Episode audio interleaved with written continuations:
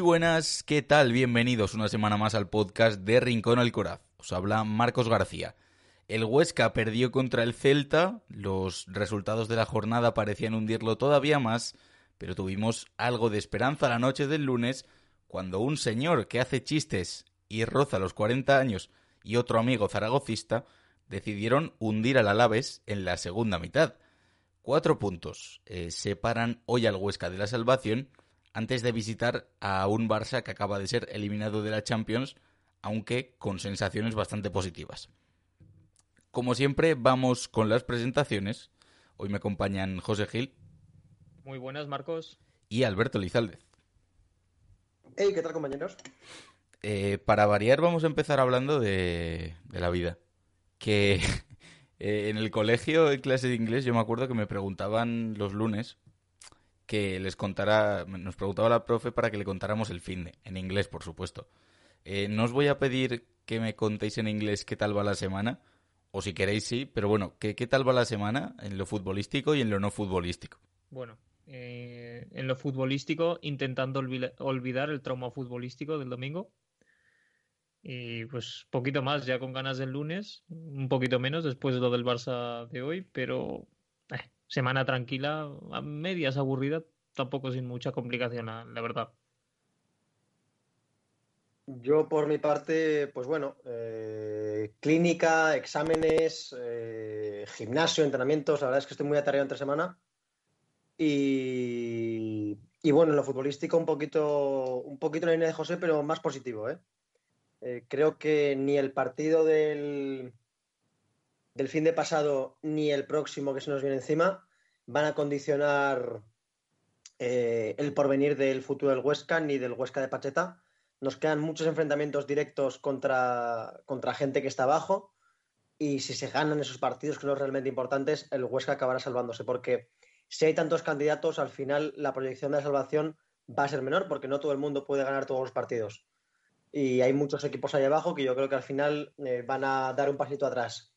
Entonces yo confío, yo creo que, este Huesca tiene vida aún, que es un palo muy gordo lo del Celta y deja a la luz eh, muchas carencias muy feas, pero eh, no estoy desanimado ni muchísimo menos. Que yo creo que igual este fin de semana, eh, uy, se me acaba de volver locos los cascos, de repente me escucho por los dos. que yo creo que este fin de semana ha sido un poco que ha dolido por el contraste. Porque creo que todos cogimos con muchas ganas el domingo el partido aunque yo tengo que decir que lo, empecé a ver tarde, nada más ponerlo fue el 0-1 y lo quité hasta la segunda parte por eh, que la gente ya en Twitter se me echa encima para que no vea el Huesca porque soy gafe, pero eh, que un poco, por así decirlo, esas 12 horas de, del domingo a las 2 hasta, hasta ya por la noche del domingo, en las que parecía que se caía la permanencia, más todavía hasta que, hasta que remontó el Betis, que nos dio un poco de esperanza. Eh, creo que ha sido un fin de semana de contrastes, pero que eh, dentro de lo que cabe, mm, bueno, no estamos tan mal, ¿sabes? Son cuatro puntos, pero tal vez no estamos tan mal. Es que también hay que decir que la jornada para el Huesca no empezaba el domingo. Eh, empezaba un par de días antes o, un día antes y, no de la mejor forma posible, que yo creo que al fin y al cabo es por lo que más realmente ha dolido todo, ¿no? Porque los resultados de los rivales directos pues tampoco han acompañado. Eh, ves como el Elche gana a un Sevilla tocado tras lo de la Copa del Rey, el Valladolid vuelve a la senda de la victoria ganando al Getafe, el Eibar sí que es cierto que, que pierde contra el Cádiz, que suma un puntito más y ya veremos si al final está en la pelea, que yo creo que sí pero claro, llegas a un partido tan importante como el del Celta después de saber todos esos resultados y no das del todo la talla. Un equipo que se está jugando la permanencia no se puede permitir encajar cuatro goles en el Alcoraz y yo creo que es lo que más dolió. No creo que doliesen otras cosas, sino más bien eso, ¿no? Esa capacidad de defender que ni con los tres centrales ni dos carrileros le, valió en ese partido pues para contener un poco al Celta. Es que el Huesca tiene que replantearse muchas cosas después de ese partido y Pacheta también, obviamente, porque no creo que el planteamiento fuese el mejor, pero es que fue un cúmulo, un cúmulo de situaciones que sí que luego se salvó un poco el lunes con la victoria del Betis contra el Alavés, pero que eso no debe empañar eh, la mala situación o el mal partido que hizo el Huesca eh, el domingo en el Alcoraz. Es que no hay más. Yo estoy, estoy totalmente de acuerdo contigo. Creo que si hubiese sido una derrota 0-1 con un golazo y aguaspas de falta de 25 metros, pues bueno, eh, lo achacas a, que los equipos mejor y ya está. Claro.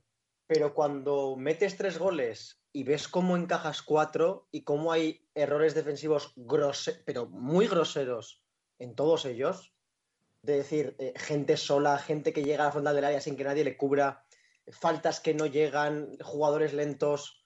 Eh, cuando ves cosas tan, tan clamorosas sobre el campo, es cuando realmente te, das ese, ese palo a ti mismo y dices, joder, no merece la pena creer en estos tíos porque es que no saben defender ni, ni, ni, a tiros.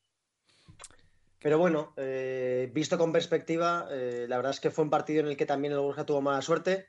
Recordemos esa ocasión última de, Pulido, ese tiro de Scriche que se va al palo, eh, la recaída de Sandro en su lesión el viernes por la tarde, que bueno, este es un tema que habrá que debatir después sobre si es lesión real, es psicológico, qué ocurre. Yo creo que es más lo segundo, sinceramente. Porque llegó a calentar, entonces no sé qué sentido tiene que un jugador esté en la convocatoria caliente y luego digas que no jugó porque está lesionado. Pero bueno, eh, eso, se le juntó un poco todo al Huesca, hmm. pero, pero hay, luz al final de este túnel. Que mm, has dicho lo del gol de Yago Aspas de falta y he pensado en, el gol que mete ayer el amigo Sergio Oliveira. Igual he dicho mal el nombre, pero bueno, sí. Tremendo, tremendo. El gol que le mete Sergio Oliveira de falta rasa de 30 metros a la Juventus. Es lo típico que piensas, si se lo hacen a mi equipo, yo los encorro aguantazos pero es lo típico que le pasaría a mi equipo.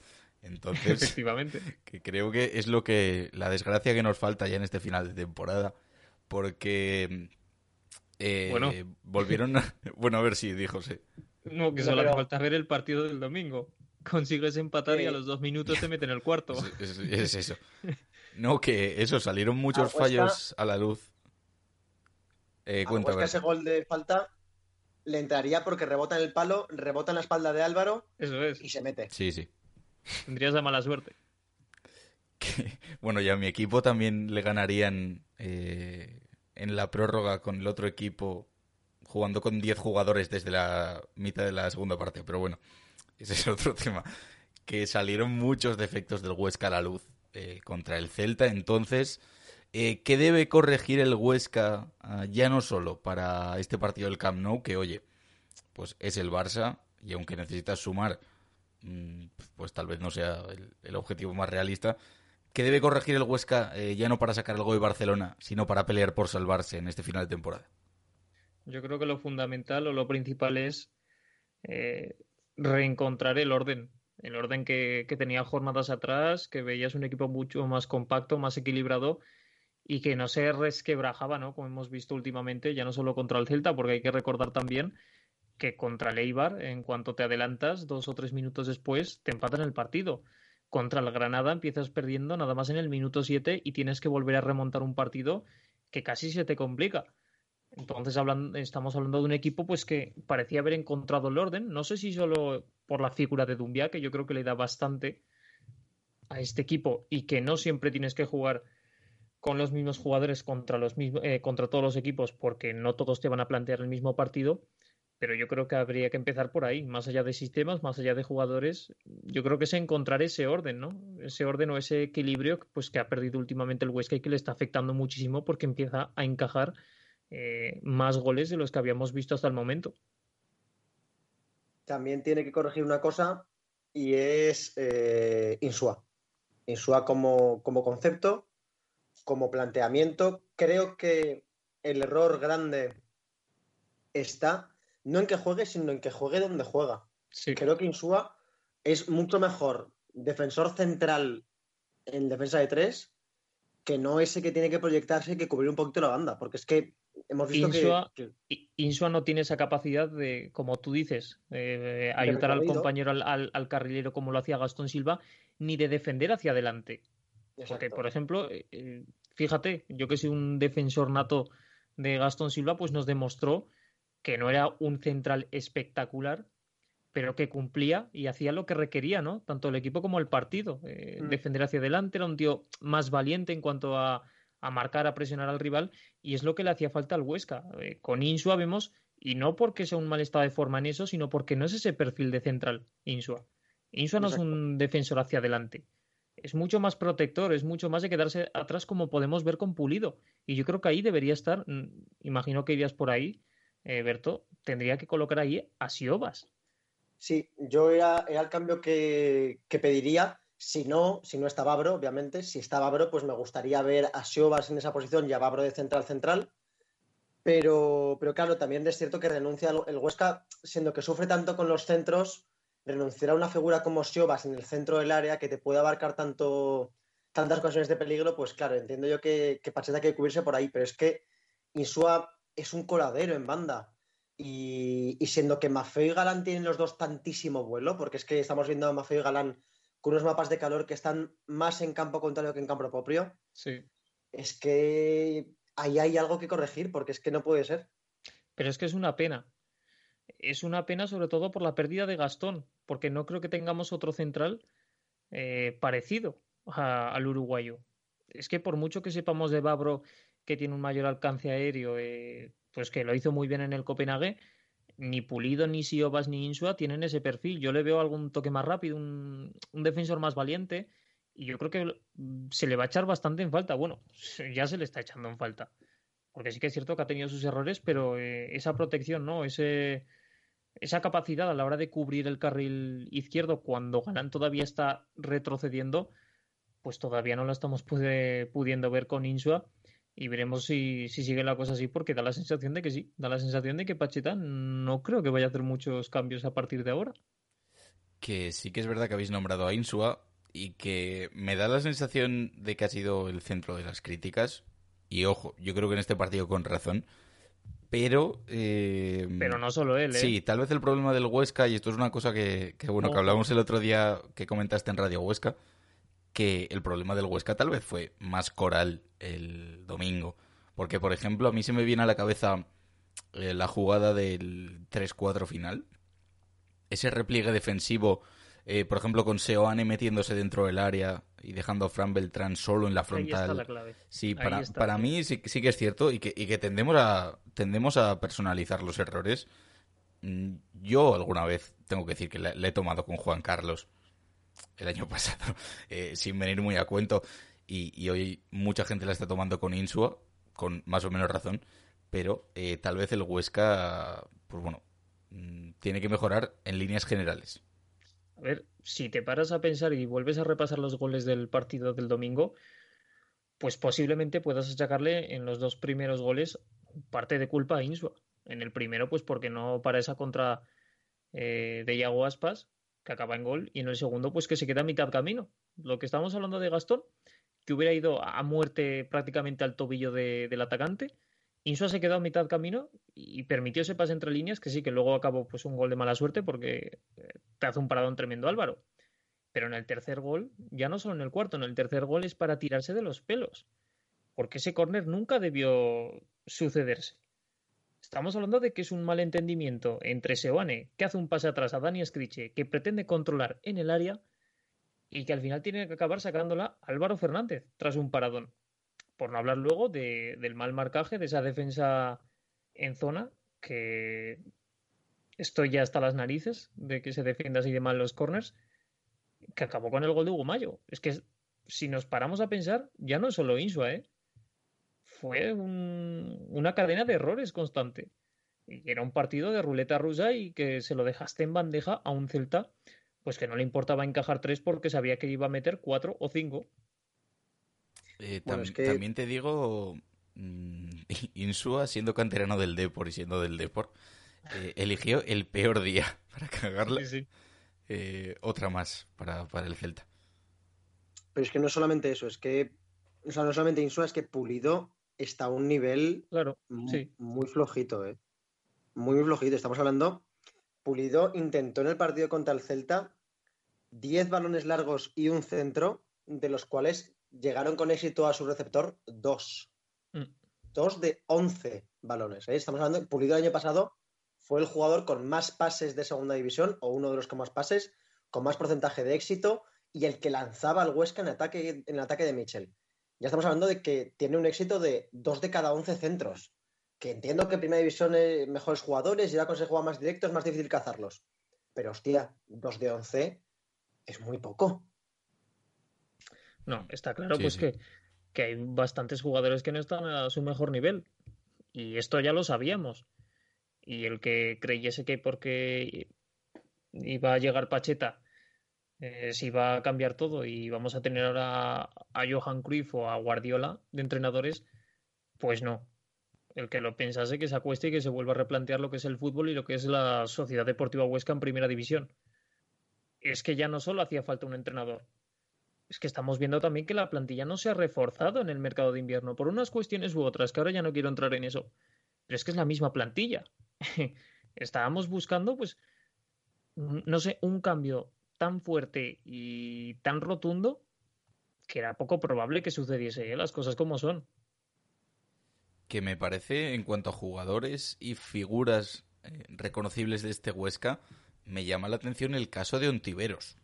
Y creo, bueno, es que yo creo a nadie se le escapa cómo este jugador con Pacheta prácticamente no ha contado, porque hay mm, gente como David Ferreiro que al principio tampoco contaban, pero que se han tenido que adaptar, por ejemplo, a jugar por dentro. Eh, Ontiveros, mm, viendo su actuación del otro día, y que entra porque Sandro no está al 100%, me da esa sensación, igual que Sergio Gómez, eh, Ontiveros lo tiene feo para jugar con Pacheta. Bueno, pero es que Ferreiro desde el primer día que se le ha dado la oportunidad eh, de interior ha demostrado cumplir más o menos, pero ha demostrado que puede jugar ahí.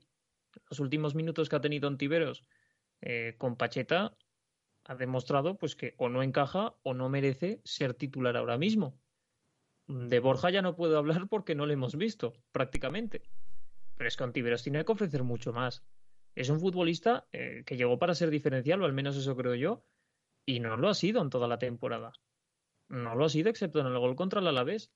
Es un futbolista que ha tenido o que tiene que aportar todavía muchísimo más y como siga así, pues va a seguir eh, en el banquillo durante mucho más tiempo. Estaba como siguiente punto lo de Babro, pero yo creo que ya hemos hablado bastante. Eh, de hecho, es que ya viene siendo ese punto en el guion que se llama lo de Babro de cada semana. Pero bueno, que sí, que el Huesca lo necesita, pero que ahora mismo seguimos eh, con la misma información. Por hablar un poquito más, que yo no he comentado nada sobre lo de lo de Ontiveros y lo Eso, de Marcos, coño. Joder. Eh, no sé si fue visión mía, fue vosotros también. ¿No visteis a un poco, un poco más grande que otras veces? que igual fue la camiseta, igual fue lo que sea. Pero es que yo creo que eso se lleva diciendo desde, que ha llegado. Desde fuera yo le vi un poquito más, más pasado de peso que otras veces, que igual está ganando músculo, ¿eh? que no lo sé. Aquí no juzgamos a nadie por su físico y si rinden, pues mejor que mejor. Pero si sales para tirar dos balones a la quinta grada y, perderla, pues no sé. yo es que pero en el Málaga no era necesariamente Claro. Este hombre, sí, sí, o sea, no era necesariamente Miquel Rico en cuanto a aspecto físico. es a lo que quería llegar. Y, en el Villarreal tampoco. yo es que tampoco le he visto muy cambiado y de verdad, tampoco quiero entrar en eso porque yo no tengo ni idea y, soy un cegato eh, más que un gato sobre, de ¿vale?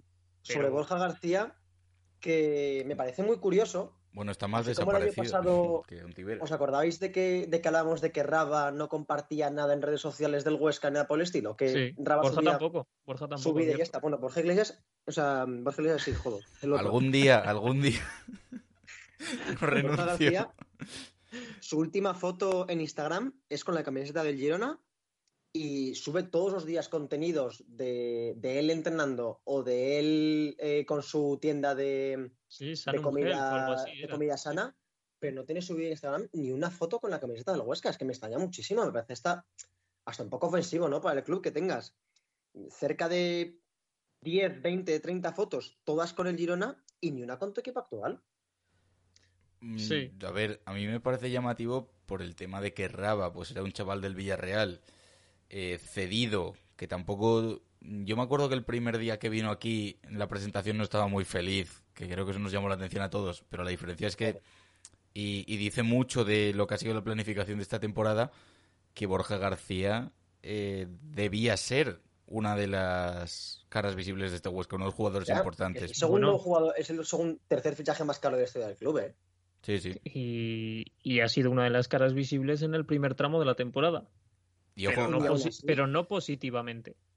Y ni aún así ha tenido los bemoles de subir una foto ni cuando marcó gol ni nada, ¿eh? Ya. Es más, cre- creo. mm, No sé qué pasó. el- ha metido un gol, puede ser, ¿no? Contra el Granada, creo que fue. Sí. Y tampoco lo celebró. en exceso, que digamos. No, no.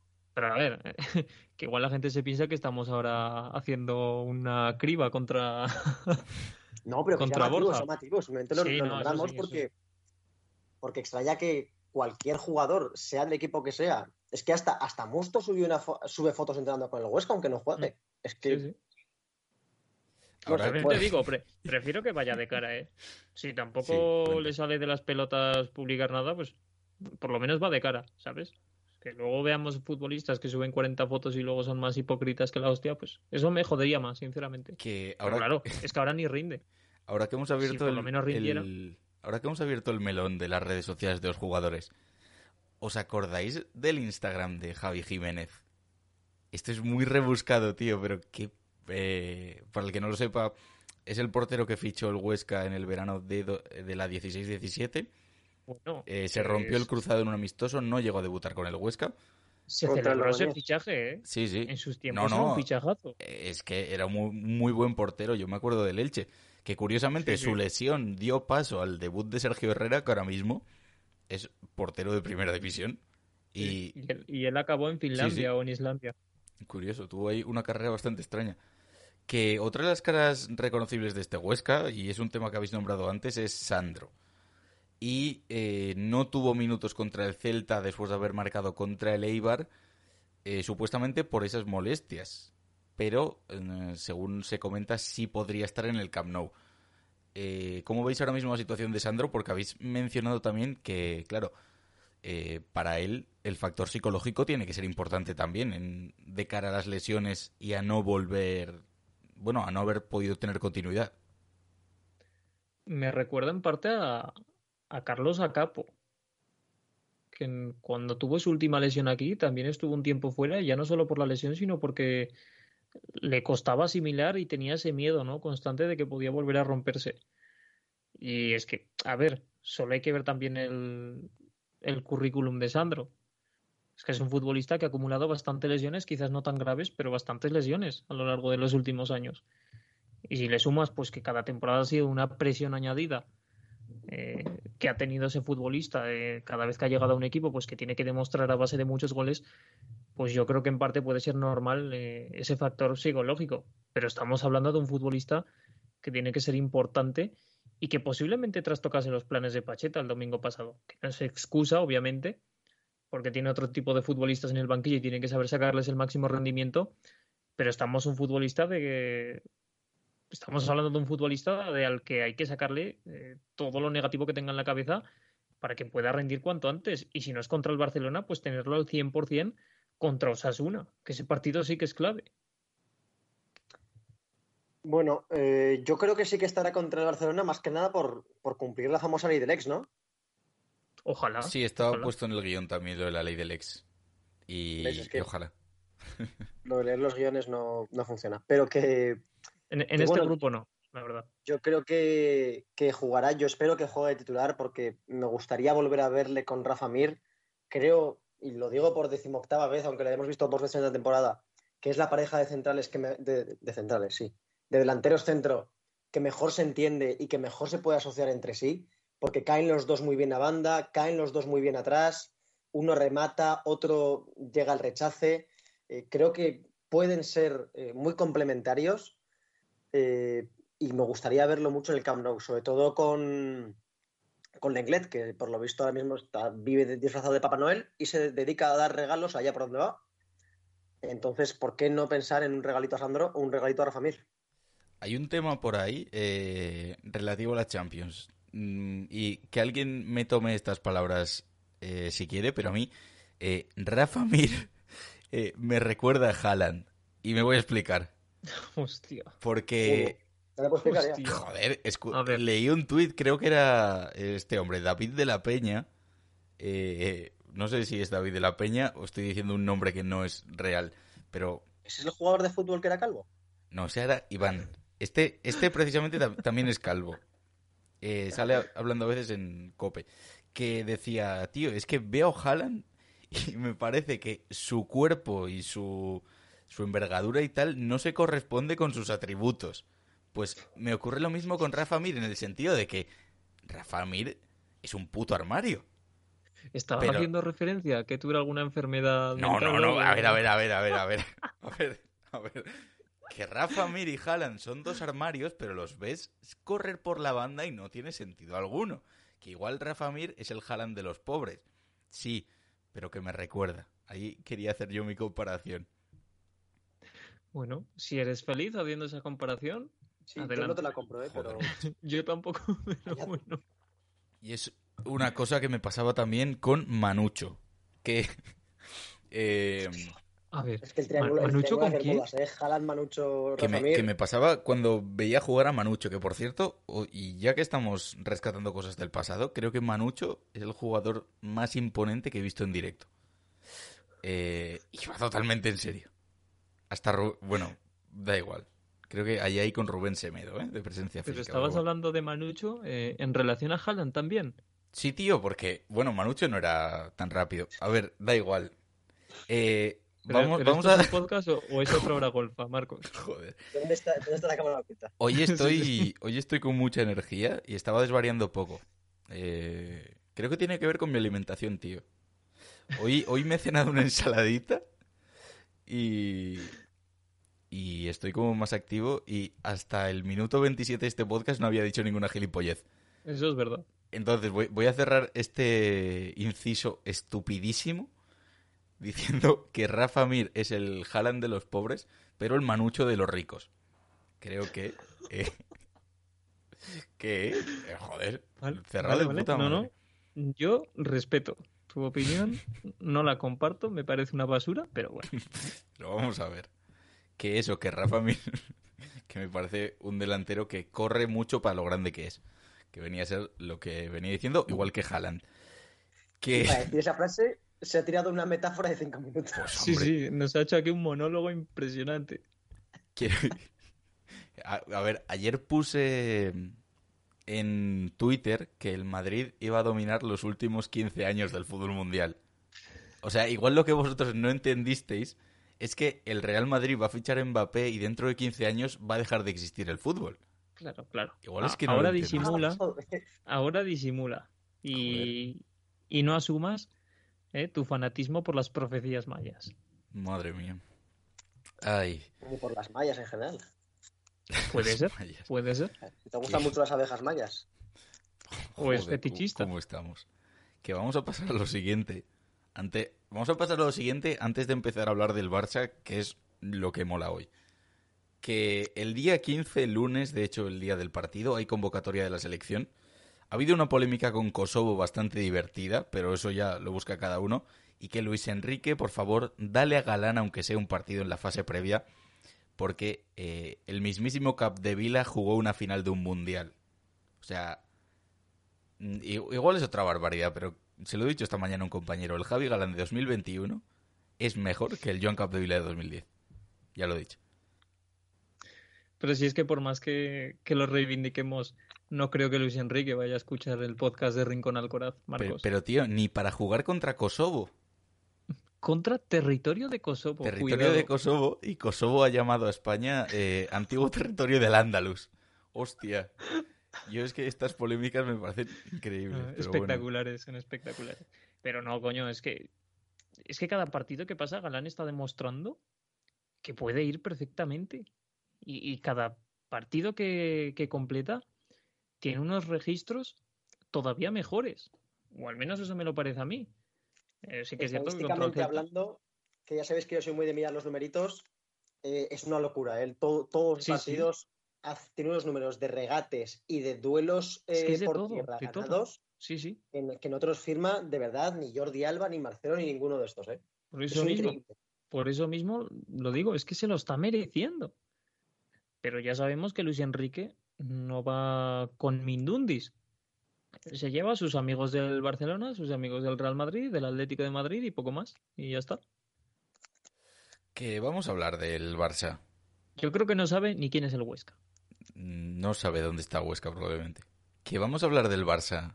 Porque estaba, estaba deseando tener una excusa para hablar sobre ellos. Y, sobre el cambio que ha pegado todo lo que rodea al club en las últimas dos semanas. Porque hace. Bueno, esto fue la semana pasada. Eh, su expresidente, Josep María Bartomeu, fue detenido por el caso del Barça Gate y diversas investigaciones de un caso que consiste en eh, gastar cerca de un millón de euros en insultar a sus propios jugadores y a, y algunos familiares de los jugadores con cuentas y páginas falsas en redes sociales. Una cosa que gente como aquí el amigo José Gil haría gratis. Entonces. Claro. Eh, ellos viven. Bueno, el Barça está hoy en su mayor crisis deportiva e institucional desde antes de 2003, desde antes del primer mandato de Laporta. Y pese a todo, están enganchados a la liga, aunque sí que es verdad que hoy ha ganado el Atleti. Están en la final de Copa. Mm, han caído, bueno, la ida del PSG fue lo que fue, pero la segunda, bueno, la vuelta ha sido bastante digna. Y además les están saliendo buenos canteranos como Ilais Moriba. O sea, eh, este Barça, no, o sea, dentro de, del tema, mm, es como que se ha revitalizado. Yo creo que el Huesca mm, va a recibir al, va a visitar, perdón, al Barcelona eh, en el peor momento posible, la verdad. Creo que, se encuentra en su mejor momento, digamos. Berto, ¿estás ahí? No sé qué querías decir, Berto. No, no, te estaba diciendo que sí, que, es el peor.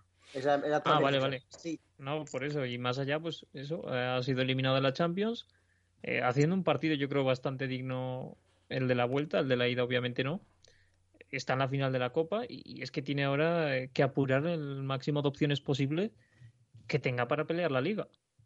Y no me parece que sea el mejor momento, pues, para el Huesca, ¿no? Que también se está jugando tanto, pues recibir a un, a un Barça que parece que viene eufórico, entre comillas, ¿no? Porque ser eliminado de la Champions no, no es un trago de buen gusto pero es que el resto de las cosas parece que le están saliendo ahora bastante mejor y ha encontrado eh, Kuman, por ejemplo, pues un poco no dar con esa tecla en la que el Barça es mucho más competitivo. Es que encima todas las temporadas hay alguna sorpresa de algunos de abajo que gana algunos de los de arriba. Sí. Pero esta temporada ya ha habido un cojón de esas. Eso te iba a decir. Da la sensación de que el cupo ya está completo. Madrid, el Cádiz empató al Barcelona. Que ya está todo el, todo el trigo vendido. Sí, sí, parece que el cupo ya está cubierto. Sí, que un recuerdo a ese gran tweet. Yo creo que es de los mejores tweets en lo que van de año de J. Jordi pidiendo, rogando por Twitter prácticamente que no se relacionase al Barça Gate con el Barça. Sí, sí. Que me pareció pues, poético, se queda corto. Ay. Que en el Barça, no sé si os lo he dicho alguna vez. Bueno, o los aplausos de J. Jordi también hace dos temporadas al Huesca por jugar de tal forma en el Camp Nou. Hostia. Hostia. Recuerdo desbloqueado, ¿eh? El juego del Huesca, ¿eh? La valentía. Eh... Hombre, el chaval sabe que, marcar un gol, que Longo marque un gol en el No Camp era complicado. Tiene mérito, tiene mérito, sí. Eh, hostias, eh, no sé qué iba a decir, tío. Que con razón, esta gente no tiene ni puta idea de fútbol. Que ahí yo me, suelo meter mucho con, los aficionados virtuales del Barça, por así decirlo. Con esos niños de Twitter que... Es que Qué asco dan, de verdad. Eh, entrad en una entrad en un tuit del Barça y mirad las respuestas. Sabréis a lo que me refiero. Os echaréis unas risas, pero luego os querréis reventar la cabeza contra la pared. Entonces, hay una cosa que yo admiro de la comunidad del Barça y es La Sutana, el podcast eh, en catalán en el que eh, cuatro desgraciados mm, se sientan a hablar sobre... Bueno, que creo que es el podcast más escuchado de deportes de Spotify, pero bueno. Similar a esto entonces, ¿no? Claro, es un poco mi influencia, era crear una sutana en, en el Huesca, pero es que a esta gente estaban antes en BTV, que es uno de los canales de, eh, de Cataluña, y los despidieron por una, por una denuncia del mismísimo Josep María Bartomeu. Y si buscáis... Eh, joder, ¿cómo es esto? Eh, Nadala, la sotana, Josep María Bartomeu, que viene a ser pues un villancico satírico, en el que dicen cosas como Bartomeu, ojo, no acabes en prisión. ¡Que ojo! Han acabado teniendo razón. El tiempo ha dado la razón a la sotana. Entonces, eh, referentes absolutos. Pero bueno, que la vuelta de la porta eh, se habla, hoy leía en The Athletic, que puede cambiar hasta el futuro de Messi. Ya no lo sé, dependerá del proyecto. Aunque la porta, bueno, pues es la porta, que es todo muy loco. Y que lo dicho, espero que ese espíritu no se transmita a los jugadores que hoy ya han dado bastante la cara en París, porque lo mismo nos volvemos a comer ocho goles. Claro, es que eso es lo que más me preocupa a mí. Es que el Huesca ha visitado dos veces el Camp Nou y entre ellas pues ha llevado 16 goles. Que se dice pronto, ¿eh? 8 en cada partido. Sí, uno llegaba al Huesca de segunda B y otro pues de primera. Eh, venía flipadillo después de... De segunda B también. después de, puntuar eh, tanto contra el Ibar como contra, contra el Athletic. Pero coño, es que puede ser muy duro caer estrepitosamente otra vez, ¿eh? Puede ser muy duro, ya no solo por porque te lo puedes esperar, porque sí que es cierto que caer derrotado contra el Barça es de lo más previsible, temporada tras temporada, ya no solo para el Huesca, pero es que te estás jugando, te estás jugando tanto que caer duramente pues te puede hacer eh, puede hacer temblar todos los cimientos de todo lo que había construido Pacheta. Y es que estamos hablando de que quedan 12 partidos, en la mitad prácticamente son contra rivales directos, pero es que van a ser prácticamente los que vas a tener que ganar. Sí. Entonces, está en una situación entre la espada y la pared, porque el otro tipo de partidos son contra equipos de arriba. Eh, decía, de hecho, eh, echando cuentas yo rápidas, si el Huesca gana a la vez Elche, Getafe, Cádiz y Osasuna, con esos 35 puntos, a poco que saques un empate en el resto de partidos, te salvas. Los 35-36 y los golaverajes ganados, yo creo que te salvas. También te digo, eso pasa por ganar cinco partidos con cinco claro. directos, lo cual es muy complicado. Sí, porque alguno tendrás que ganar a, ¿eh? alguno de arriba que te venga. O sea, es, es un poco eso. Pero es que estamos hablando de que hay que hacer llevamos tres victorias y hay que hacer cinco más como mínimo. Eh, en total va a tener que hacer el Huesca eh, siete veces más o, seis veces más de lo que hizo en la primera vuelta. Bueno, pero oye, mira, eh. el, mira, el, Sheffield United. Es que tú no, tú no te fijas en el Sheffield United, pero el Sheffield United ya está logrando poco a poco. Que voy a compartiros el audio. Sí, lleva cuatro victorias ya. Cuatro victorias, José. ¿Cómo se hace lo ¿Sabes con cuántos puntos acabó la primera vuelta? El Sheffield no rebla. El Sheffield no rebla. la primera vuelta? Con dos, dos, dos, puntos. Dos empates, 17 derrotas. Qué, grandes, ¿no? Ya mismo llevan 14. Y es increíble. O sea, van a salir del descenso si se mantienen estos números. Igual peta. Bueno, espero que no se caiga la llamada, pero os voy a poner eh, cosa de 20 segundos del villancico en la sótana, ¿vale? Quiero que, que, lo disfrutéis. Eh... Creo que se está escuchando, no sé. Voy. Sóc el Josep Maria, tinc cara de bon minyó, mirant-me ningú diria que sóc un tros de cabró. I doncs, xarrampim, xarrampim, xarrampia. Bueno, pues eh, lo podéis buscar. He abierto Nación, Nació Digital. Eh, referentes absolutos, pero bueno. Eh, este, eh, claro, este, he estado intentando colar este estilo todo el tiempo, pero cuando no está Luis es más difícil. es, que, sí. es que Luis no necesita referente alguno. entonces es un poco eso. A, Luis le dejas hacer un podcast y acaba en Guantánamo. Es que, de, hecho, esta gente tuvo a la porta en el podcast hace poco. Es verdad, es verdad. Y bueno, que vamos a, vamos a cerrar eh, el Barça y vamos a pasar. algún día tener a Manolo Torres aquí, ¿eh? Pero es que Manolo Torres es una persona normal y decente. No, que tiene. las no- cosquillas. Joder, pero Manolo Torres no tiene fotos en un yate bebiendo cava. y porque es una persona normal y decente. Pero, tío. Habría que buscar otro reflexión personaje. final, una reflexión final, eh, un poquito giro sobre política. Eh, por lo menos no somos eh, ciudadanos de, de los equipos de primera división.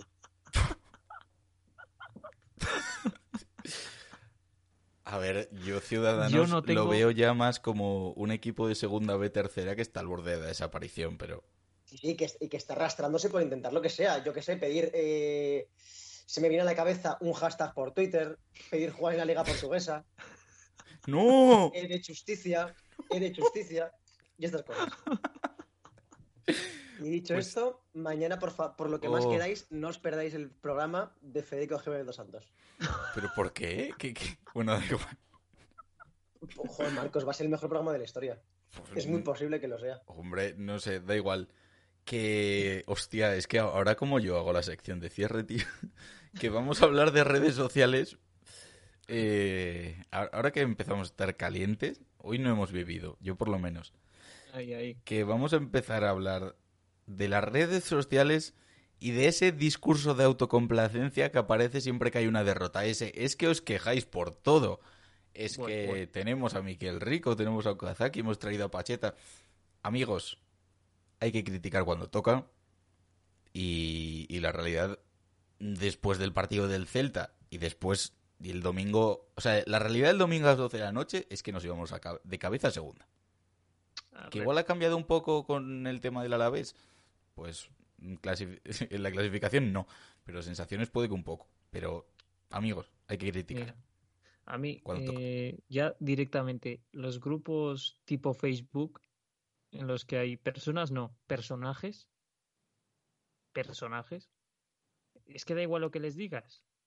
Es que te traen a, a un cojo eh, que no puede ni andar y aún te dirían que hay que valorar que han traído a un cojo. Cojones, señores, ¿cómo queremos que el resto de equipos de primera división nos tome en serio si ni nosotros mismos sabemos exigirles a nuestros jugadores o, a los directivos de nuestro club? Si nosotros queremos lo mejor para el Huesca, no me jodas. ¿Pero qué pasa? ¿Que siempre hay que darles palmas? ¿No hay que decirles lo que se hace mal? Coño, es que hay gente que parece que no ve nada. O que le regalan el abono, ya no lo sé. Ya no lo sé. Pero es que ya llega un punto en el que toca las pelotas. Cojones, señores, que no solo vale aplaudir. Espabilen un poco. Yo no voy a ser tan crítico como, como José, porque ha dicho palabras muy feas y, y yo no me siento representado con eso. Que, joder, no puedes decir eso, José, que a lo mejor lo escucha la hermana de Berto y ya la traumatizas para toda la vida. De No verdad que ser. el otro día me crucé con mis hermanas a Luis y una de ellas corrió a esconderse detrás mío. Normal, normal. Yo, yo también lo hacía cuando me lo encontraba por casa en Zaragoza. pero, pero, en fin. Eh, a ver, está muy bien. Yo ya sabéis que tengo mi, mi idilio con, con Rebeca, con la señora que me comenta en, en todos los unos por unos llamándome inepto. En todos no lo hace, ¿eh? Y de hecho yo creo que ya empezamos a tener una relación de incluso cierto cariño el uno por el otro. Tío, Eh, ¿sabes? Pero Eh, que cuando yo escribía en Sport, eh, mi madre me preguntaba por Rebeca. Por decir, hoy no te ha comentado no sé qué. Digo, joder. Ahora en mi otro medio tampoco hay. De momento tampoco hay comentarios tóxicos, pero. Eso debía de ser un triunfo, ¿no? Que no te comentase. eh, Era- sí, bueno, Bueno, o sí que lo había hecho bien, o. Si no tenían nada de donde sacar punta, es que había hecho un buen artículo. Me da esa- O sea, quiero pensarlo así y no que Por lo menos- como sudo de ti. Por lo menos habías conseguido evitarla, Ya. ¿no? Evitarle a ella. Por lo menos. bueno, sea, sea lo que sea, que, que Rebeca, por ejemplo, me saca en todos los artículos, en absolutamente todos, que a Camacho. Por ejemplo, me dice, no, es que Camacho no se lesionaba y Sandro sí. Bueno, pues, tampoco tengo yo culpa de aquello. Eh, no sé. Quizá en vez de hacernos pajas mentales con lo antiguo y con lo que funcionó en su día en segunda división, porque el nivel era el que era y nos conformamos con lo que nos conformábamos, no venga mal con lo que tenemos ahora y con lo que creemos que puede dar este equipo, exigirlo. Porque Claro. cuando el Huesca de. Francisco jugaba muy bien y qué pasaba, que eran malísimos y no marcaban ni un gol, creo que no había nadie en el campo que, que silbase. No. Creo que no había nadie, que todos aplaudíamos como tontos. Sí, y sí. que el Huesca perdió 2-6 contra el Valencia, haciendo un partido pésimo, bochornoso, y no hubo nadie que no se partiese las palmas aplaudiendo. ¿Por qué? Porque el equipo daba para lo que daba. Pero ahora, ahora mismo hay jugadores que sabemos que pueden dar más. Mucho más. Que, s- que se critica a Pulido, que sí que no es que es capitán, es que no sé qué. Vale, sí, pero es que Pulido ha sido el mejor central de segunda división durante los dos años que está en segunda división con el Huesca. Y si Sí. no el mejor, uno de los cinco mejores. Me da igual. Que seguro que me decís, no, es que Babín, es que el Sí. Yamik, que me da igual. Uno de los cinco mejores, seguro que sí. Babín y Babán, no te joden. No, para mí. Pulido, yo eso lo he defendido. Lo he Yo defendido. también. Y tienes toda la razón, Berto, es que es así. Hostia, que si sabemos Es que, puede es dar que solo, nivel, solo lo estamos pidiendo, solo le exigimos a los futbolistas que sabemos que pueden dar más. Exacto. Porque, no, porque ellos mismos nos han demostrado que pueden dar más. Es que no hay más. Y, y por criticar a un futbolista no quiere decir que haya que pegarle un tiro en la nuca. No, ni se le está haciendo eso. Se está criticando su actuación. Nada más. Es que la gente no sé qué se piensa. Hmm. Macho, que, que no somos un equipo ahora que está luchando por la permanencia en segunda B ¿eh? o en segunda que el Huesca ha superado unas barreras que hace mucho no imaginábamos y nos ha demostrado que puede hacer mucho más, pero mucho más. Y lo único que se exige y se critica es eso, que no se haya conseguido hacer mucho más, ni más ni menos, porque cuando se hacen las cosas bien se les aplaude y se les dice. Entonces, no sé, para lo bueno y para lo malo. Hay que estar para las dos. Punto. Bueno, como diría la canción, a los jugadores se les valora, se les respeta. A ver si habéis entendido la referencia, pero me da igual. Que, bueno, quedan dos cosas. Y ya ha pasado la medianoche. Una es, es que, eh, una es, es que, joder, hoy la RAE, Pérez Reverte, no escuches esto. Me contaron una, una anécdota el otro día, por cierto, de una persona que entrevistó a Reverte y su colección de armas del siglo XVII, pero eso ya os lo cuento otro día. Que- que no mola ni nada. Que esta semana se ha cumplido un año sin público en los estadios y que viendo el otro día cómo estaba el tubo de Zaragoza, no sé qué día se puede liar más, si el día que abran las discotecas o el primer partido que esté el Alcoraz lleno. Porque mi plan sería algo así como eh, kebab, cerveza, eh, vandalismo, por supuesto. Y ya si eso, vamos al fútbol. Creo que es como que se... ¿Vandalismo en qué sentido? ¿Vas a agredir a alguna señora mayor o algo? Hombre, no, pero, pero algún contenedor... No sé. Ah, vale, o vale. sea, que, No. que quiero ah, vale, que vas a meter a alguna señora en un contenedor. O- que el día que volvamos al fútbol, Sí, igual sí. que a las discotecas, es como que habrá muchas tensiones internas que, que sacar. Es que yo ya echo de menos ambas, ¿eh? Ambas. Pero hostia, es que el fútbol, todo lo que hemos podido vivir en el Alcoraz y todo lo que no hemos podido vivir en estos últimos meses, eh, da una rabia tremenda, pero una rabia tremenda. Y yo tengo claro pues que esta temporada no sé si habríamos ganado mucho más, pero en varios partidos habríamos competido muchísimo más en el Alcoraz si hubiera estado a tope. Lo tengo clarísimo y, es lo que deseo, es lo que deseo. Y mi plan sería similar al tuyo, ¿eh, Marcos? Excepto lo de tirar a la abuela al contenedor. Yo creo que lo demás. Yo no he dicho eso, literalmente. Pero bueno, que yo pensaba, bueno, el último partido que he visto con público, eh, yo lo pensaba en verano, digo, fue contra el Fuenlabrada. A lo Sí. mejor el siguiente es en Primera División. Eh, por favor, hagamos el favor de, de que yo el año que viene eh, pueda ver a, a Haaland y Mbappé mm, con el Real Madrid en el Alcoraz dominando el fútbol mundial. Pero en fin. Al manucho de los ricos. No, este sería eh, el manucho de los eh, ricos de los Eso. ricos. Eso. Sí. Vale, vale. Ay, por Dios. No Eh, sé y ojo, Me acuerdo que, que Paul Freixanet paró dos penaltis, ¿no? Bueno, paró uno y uno lo fallamos, si no recuerdo mal. Sí, falla uno Raba y otro Cristo, si no me Sí. equivoco.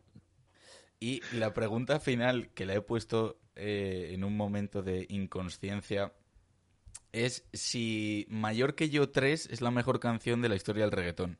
Porque en mi opinión está ahí, ahí. Mayor que yo, tres. No confundir con Mayor que yo y Mayor que yo 2. Hostia, yo creo que la tercera no la he escuchado. Pues yo creo que es la mejor. Ya, ya tengo algo pendiente. Yo- vas aprendiendo. Siento disentir una vez más, pero ¿Vas a decir pobre diabla? no, podría hablar serían las top 5, pero para mí Beethoven. la mejor, la mejor sin duda es Ella me levantó de Daddy Yankee. Oh, Puede ser, sí, puede ser. Sí, sí. En, en eso estoy con Berto. Es que No sé si la mejor, pero en mi top 3 está seguro. esa trompetita del principio, Buah, ¿cuántas buah, veces la habéis oído en la discoteca y no se os ha puesto la piel de gallina? Increíble. Ninguna, ninguna, ninguna. E- Eso levanta a un muerto. Pues Eso levanta a un vestuario. muerto. Si podemos entrar en el vestuario del Huesca mm, con una trompeta, tengo una idea. Eh, Villalibre puede. Eso es. O sea, le ay, decimos a Villalibre, hey chaval, cuando vengas aquí nos marques tres goles, los únicos tres goles de la temporada que marques, después de pasarla al vestuario y tocas un poquito de, de Daddy Yankee. Por favor, Eh, Marcos, guarda este mirad corte la y sácalo tras el partido contra el Athletic. Mirad la foto que acabo de pasar por el grupo del Rincón de WhatsApp. ¿Mm? ¿La tenéis a mano? Sí. Es una foto para, para la gente del- que nos escuche. Es una foto de Haaland eh, y Villalibre, uno al lado del otro, vestidos con la camiseta de Athletic. A lo que un amigo mío ha contestado: el alemán borracho y el turco que le sirve el kebab a las 5 de la mañana. Ay, lo peor es que es verdad. Lo peor es que es verdad. Ay, por Dios. En fin. Bueno, pues vamos a cerrar con esto, que me ha parecido maravilloso. Que hasta aquí el decimoséptimo episodio, ¿eh? Eh, que eso, que nos vemos la semana que viene después de haber eh, ganado al Barça de Guardiola. Sí, bien, Marcos. Te lo vuelvo a repetir, Marcos. ¿Estamos en el podcast o en la hora golfa? A ver, ya son las 12, ya tengo derecho a, a decir cosas. Joder, macho.